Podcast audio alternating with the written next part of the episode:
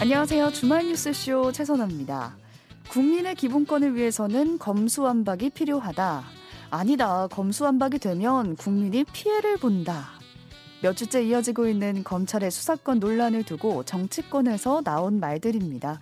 검찰의 수사권을 박탈해야 한다는 정치인도 그러면 안 된다는 정치인도 모두 국민들을 위해서라고 말하는데요.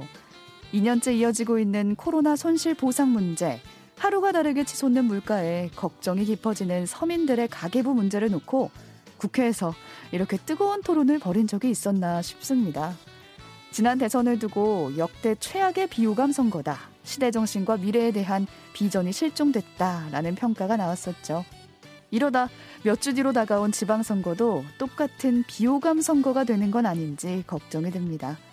말로만 민생, 말로만 국민을 외칠 게 아니라 정말 국민들의 어려움이 무엇인지 좀 귀 기울이는 정치를 기대해 보면서 4월 23일 최선화의 주말 뉴스쇼 시작합니다.